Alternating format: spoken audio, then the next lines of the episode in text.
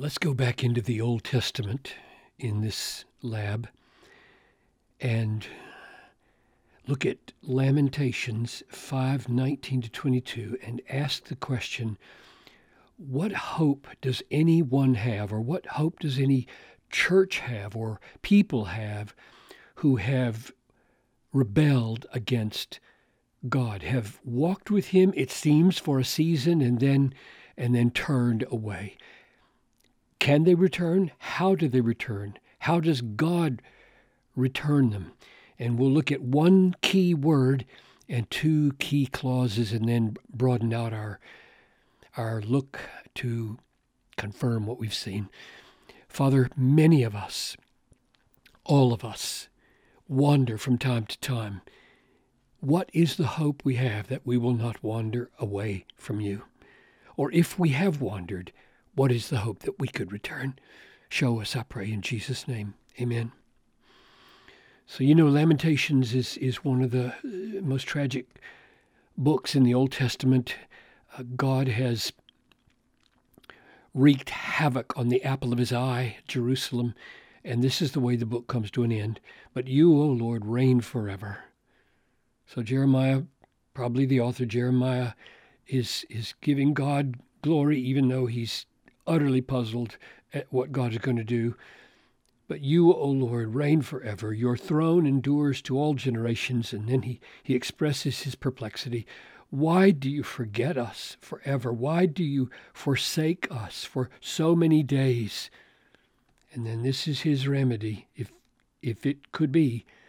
Restore to us, restore us to yourself, O Lord, that we may be restored.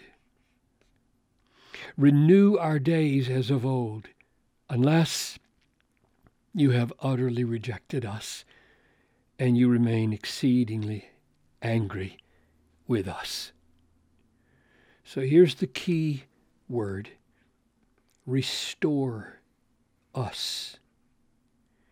And I could pull rank here, which is not good to do, because I know the Hebrew behind this. And literally, it is cause us to just turn, cause us to turn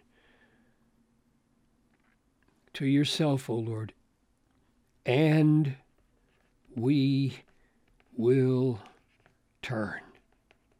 Now, you can't see that that is, you can't see the Hebrew, but my contention is if you just think about the context here, you will see that's the meaning of restore. Couple of observations.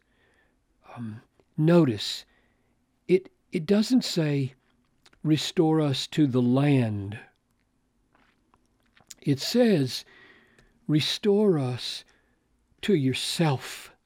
O Lord. The problem behind this plea is spiritual alienation from God. It's ongoing. The, the people have not yet turned to the Lord, they haven't been restored to the Lord Himself. And we know, secondly, so the first thing we do is notice the word yourself. And we know, secondly, from other parts of the Old Testament, that God does not despise those who return. The sacrifice, this is Psalm 51, the sacrifice of God, sacrifices of God are a broken spirit, a broken and contrite heart. You will not despise. So if if they had turned, if they had been restored in their heart to himself, he would receive them. Jeremiah wouldn't be crying out this way if they had already been restored because God doesn't despise a heart that turns to Him. So their heart hasn't turned. And so that's what He's asking for. Cause us to turn that we may turn. And the third way to get at that is to ask, wow, that sure puts a lot of uh, prerogative and initiative into the hand of God. Well, any of you who've tasted how horrible it is to be drawn away by sin knows that's our only hope if God is that sovereign. And so we ask Lamentations, is God that sovereign in your way of looking at things? And we, we go back to chapter 3 and we read, Who has spoken and it came to pass unless the Lord has commanded it? Nothing gets spoken and achieved unless the Lord has done it. Is it not from the mouth of the Most High that good and bad come?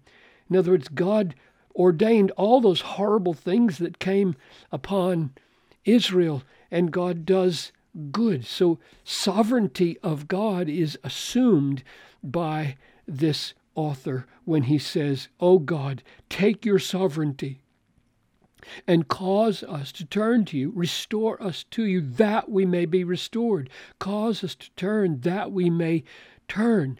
So, my, my answer to the question, what's the hope of a person who has strayed from God?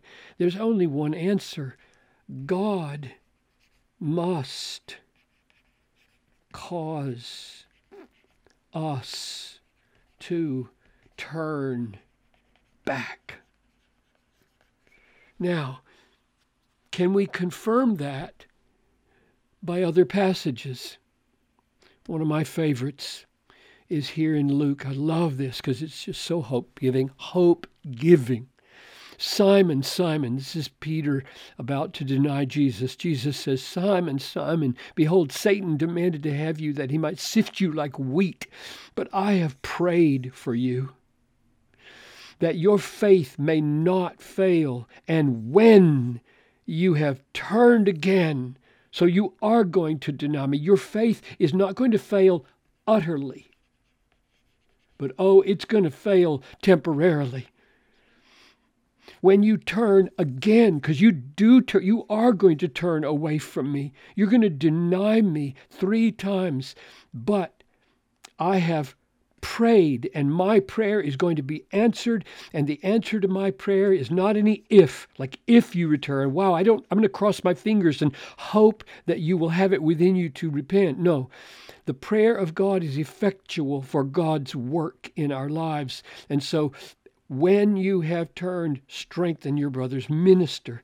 That's a powerful statement that God turned him again. God is the only hope of turning us, us Simons and Peters, back to God. So, how does God do it? How does God rescue us?